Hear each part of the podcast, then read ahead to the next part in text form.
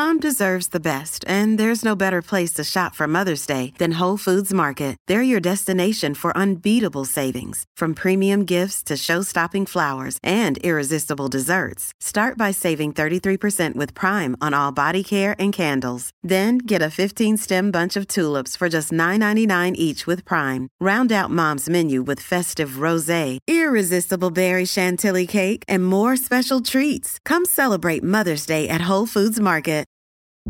Families have a lot going on. Let OLLY help manage the mental load with new cognitive help supplements for everyone four and up, like delicious Lolly Focus Pops or Lolly Mellow Pops for kids. And for parents, try three new Brainy Chews to help you focus, chill out, or get energized. Find these cognitive health buddies for the whole fam at olly.com. That's O L L Y.com. These statements have not been evaluated by the Food and Drug Administration. This product is not intended to diagnose, treat, cure, or prevent any disease. This episode is brought to you by La Quinta by Wyndham. Your work can take you all over the place, like Texas. You've never been, but it's going to be great because you're staying at La Quinta by Wyndham. Their free bright side breakfast will give you energy for the day ahead. And after, you can unwind using their free high speed Wi Fi. Tonight, La Quinta. Tomorrow, you shine. Book your stay today at lq.com. Another day is here, and you're ready for it. What to wear? Check. Breakfast, lunch, and dinner? Check. Planning for what's next and how to save for it? That's where Bank of America can help. For your financial to-dos, Bank of America has experts ready to help get you closer to your goals. Get started at one of our local financial centers or 24-7 in our mobile banking app. Find a location near you at bankofamerica.com slash talk to us. What would you like the power to do? Mobile banking requires downloading the app and is only available for select devices. Message and data rates may apply. Bank of America and a member FDIC. Many of us have those stubborn pounds that seem impossible to lose, no matter how good we eat or how hard we work out. My solution is PlushCare.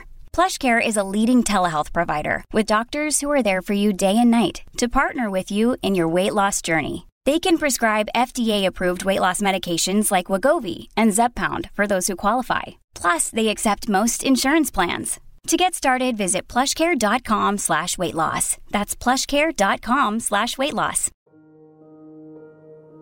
With great power comes great responsibility.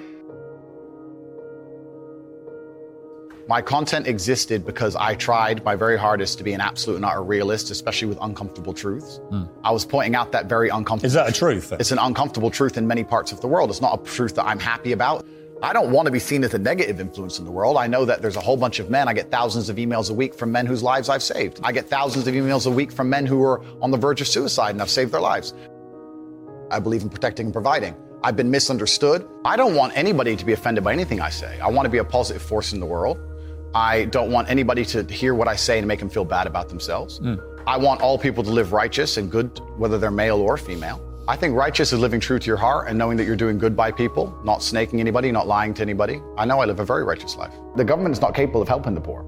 And this is why it's so important as a person you take personal responsibility and understand you're living in a world where the matrix can be cracked. You can make a bunch of money, but you need to take responsibility and do it. I refuse to accept that there are people out there who cannot become happy, contented individuals. I refuse to accept we live in a world where God has created people who, no matter how hard they work and how good their life becomes, mm. can't be happy. I don't accept that. I accept that the universe is a very giving place and that God loves all of us. And if you try your best and you work hard, you can become a better person. I'm telling the younger generation that if they don't get up and work hard and make sure that they're important, that the world's not going to give about them. 99% of my content was aimed at men telling them the truth, saying that as a man, you're born with no inherent value. You have to become important. You have to go through some pain or go through some suffering to make people care about you. Otherwise, you're not going to matter. As a dude, if you walk into the party and you've put no effort into your life, nobody gives a shit. Mm-hmm. Nobody cares about you. And every man out here knows. And one of the great things about the masculine journey and masculinity is that we've all lived a semi similar story. It's kind of cool. Like we've all been the teenager, gets heartbroken. We've all been unimportant. We've all like worked hard and then started to get some clout. And then the, we've all kind of lived the same kind of journey. So I say to everybody out there, yeah, if you don't follow that path and follow that journey and, and in one way or another get to the top, whether it's fighting, whether it's comedy, whether it's musician, whatever it is, if you're just going to stay somewhere near the bottom and then at the age of 44, you know, email me saying I'm depressed, da, da, da, well, of course you're depressed. You're a Loser. Yeah. But that was your choice mm-hmm. because you, you have to build yourself as a man. And if you decide not to build yourself, then, then your life's going to suck. My main message is to resist the slave mind, uh, to understand that every single thing you're being told has an agenda behind it, or you wouldn't be told it otherwise. to examine every strongly held belief you have and try and identify where it comes from and why you have it. I sit and argue with people, I discuss things with people, and they so fervently believe a point. And I say, why do you believe that so much? Like, do you have personal experience? No, but I saw the news. The news told you X, and now you are desperate. You will sit here for hours arguing that point.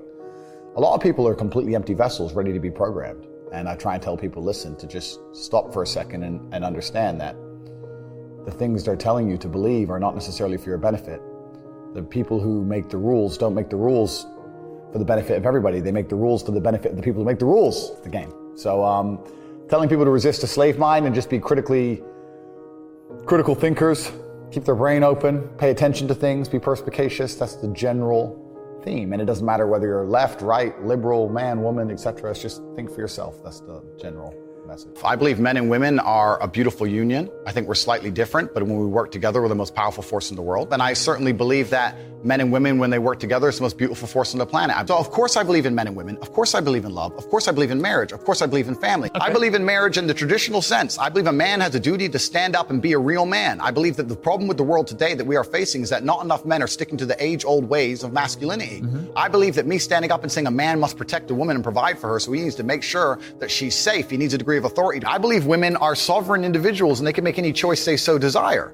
I think that it's important that we remember that a man has a duty. I think I certainly in my relationship have a financial responsibility to provide for my woman. My woman would never have to work unless she wanted to because I'm the kind of person who works hard enough. And I'll make another point that needs to be said. The number of women who have stood up and stuck up for me is ignored. Thousands of women are making videos saying, I've met Andrew Tate, he's such a nice guy. I wish I had a man like Andrew Tate who felt responsible to protect and provide for me. You know what? I, I do belong to my husband. That's why I married him and I love him. We ignore the thousands of women who stood up and, and, and stood by me and said everything I said is true. This is that there's a large contingent of men who still want to make money, go to the gym, be strong, drive a fast car, be traditionally masculine, and don't want to be shamed for that. I believe that feeling depressed is real. I don't believe depression as a clinical disease is real. No. I think PTSD is very real. I've, unfortunately, I have some friends who suffer from that. Mm. I know that feeling depressed is real. I believe that the number one power you have against these things are taking, trying to take control of your own mind and affecting your own life. I believe that it's not healthy to hand over all your power and believe that depression is an outside disease that you can't affect. I know that when I've had difficult periods in my life, and also many of my friends, like I've said, suffered from PTSD and been through terrible things, I've lived a very difficult life, and I know people who have, that the things that made them feel better is when they woke up and said, you know what, I'm not going to allow this to damage me anymore. I'm going to take responsibility. I'm going to get up and I'm going to fight this as hard as right, I can. If someone comes to me and says, I'm clinically depressed or I feel very, very sad, I would say the first thing you need to do is stop accepting the identity of a clinically depressed person. Stop accepting you have no control over this. And what you need to do is stop identifying that way and let's work together to try and fight but against is- it. A lot of people who are clinically depressed are suffering with something in their life. And if you fix the problem in their life, perhaps they won't feel depressed anymore. the thousands of people who have emailed me saying, my doctor told me I was clinically depressed and it's a disease that I have got in my brain and I can't be fixed. And I started listening to you and I realized that that's not the case and I can fix my own life. And you're the only person who has ever helped me. Oh, I believe feeling depressed mm. is real.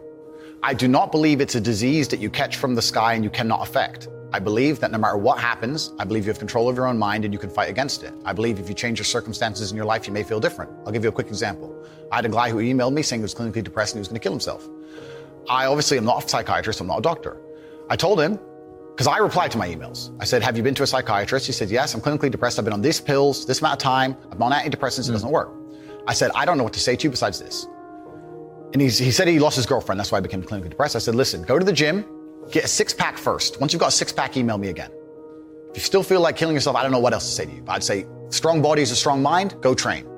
He went, he started sending me progress pictures, emailing me him getting in better, better shape, and eventually got a six pack. He's now a professional bodybuilder. And he said, I can't believe I was considering that. I feel so much better, etc. The doctor was telling him he was clinically depressed and couldn't cure it. He started taking control of his own life, and now he felt better. That if somebody has depression of any kind, whether it's clinical, whether it exists or not, whether they feel mm. depressed or not, whatever, that taking control of their life, taking personal responsibility, and working hard is always going to be the positive, best thing they can possibly do for their life going forward. How positive is it? Them. Of course, money can't buy happiness. I agree. But money is the third most important thing in the world. First is your relation. First is your health because you have nothing if you're going to die. Second is your relationships because you need love and family. That matters the most. But money can buy everything else. So money's the third most important thing. The average people come to me and say, What do I do? I'm just the average guy. And my only answer is stop being the average guy. It's my only answer. You can't just be the average guy anymore. The, the idea from the 1950s that you can just be the normal, average, law abiding, hard working citizen and you'll have a good life is gone. Any man out here who goes, I'm just going to work hard, do my bit, and obey the laws, and I'll have a good life. No, you won't. No, you will not. Just doing your job is never going to make you rich because you're just going to be taxed into infinity and you're going to stay broke. So just obeying laws and doing your job now has set you up for, to be a peon a slave for eternity. You have to get yourself in a position where you're making enough money. You don't know what to talk about, then you don't understand money. So go learn how money works. Go learn how a bank works. Go sit on YouTube for free. You don't just pay 50 grand in four years at a university. Go sit on YouTube and understand money, banking, or the real estate market, any of it. Understand the, the last housing price crash, why it happened, understand mortgage rates and how that's affected by interest rates. Understand it, and then go sit with someone else who understands it and talk about it. People should, even if they haven't got a penny in the world, should be going to these meetings about real estate, about investing, that especially if it's cheap, they should go. Just meet other people who at least have money. Have conversations about money. Talk about it. How are you going to get what you don't talk about? And yes, the cycle of precipitation, right? So uh, a cloud comes, it rains, it falls down to the ground, it, it goes under, under the ground, whatever, goes into a stream, it moves into the stream, goes to the ocean, evaporates again, up to a cloud, floats somewhere else, falls down again. It's always moving. That's how money is. People think that money is in these large, stagnant pools hidden, hidden in people's bank accounts. That's not really true. Money is constantly moving all the time.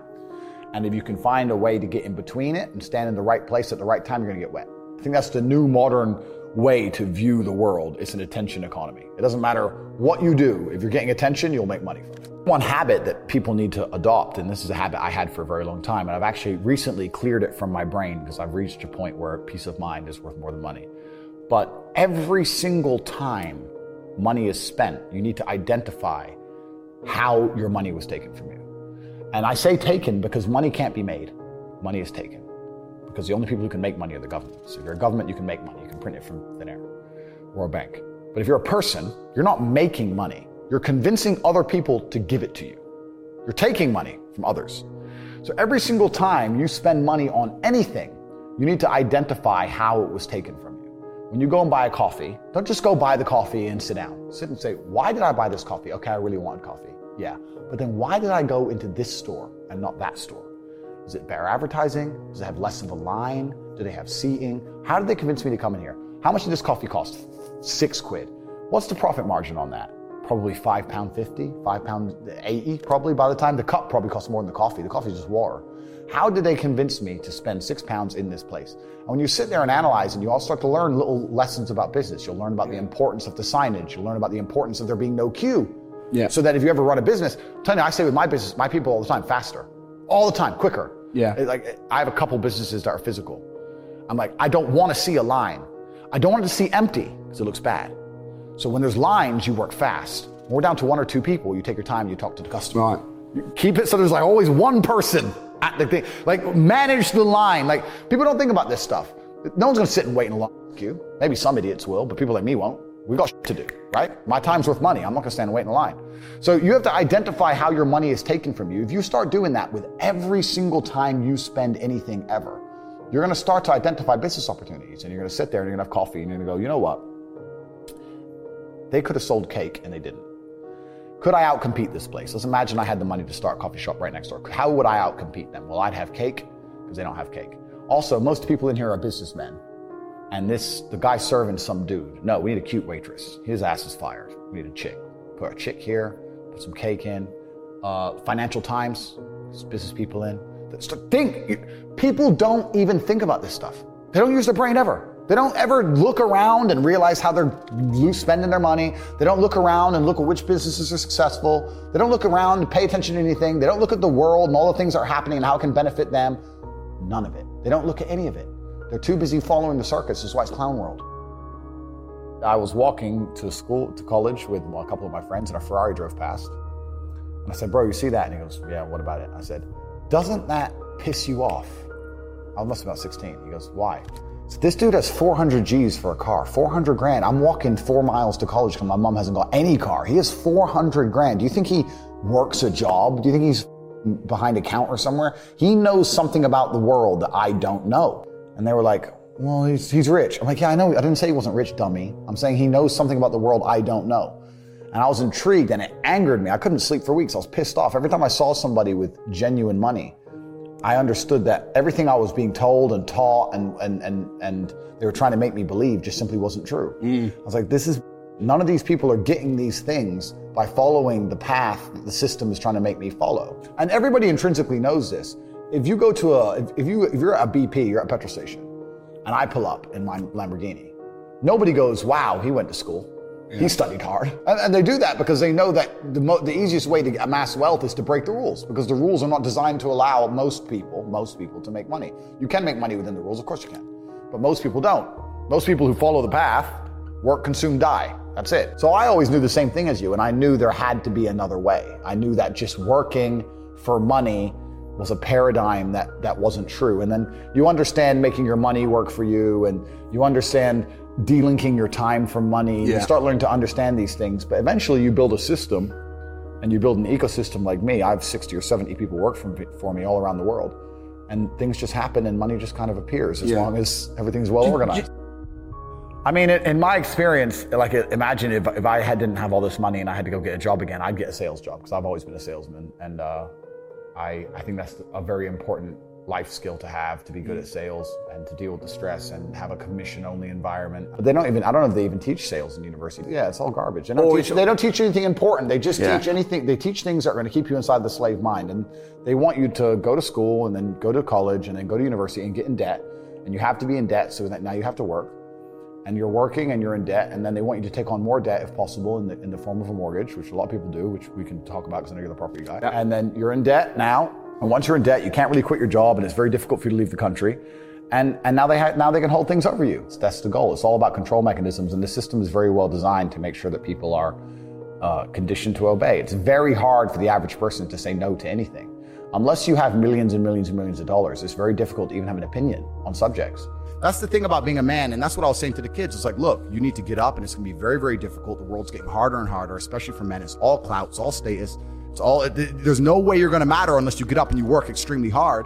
Should young men aspire to work very hard, have no criminal record, become multimillionaires, protect and provide for the women close to them, uh, be sovereign so they can stand up and have their own points of view in face of cancellation, be able to not be mentally intimidated when they go on national TV and there's traps set up for them? Yeah, I believe that confident, strong men who stand up and protect and provide for women are a good thing for the world and a good force for the world. And I don't think that I put a magic spell on anybody. I think there's a whole bunch of men in the world who understands my value. And if if men grow up to be like me, you're gonna have a whole bunch of people with no criminal record, dedicated athletes, who protect and provide for the people close to them,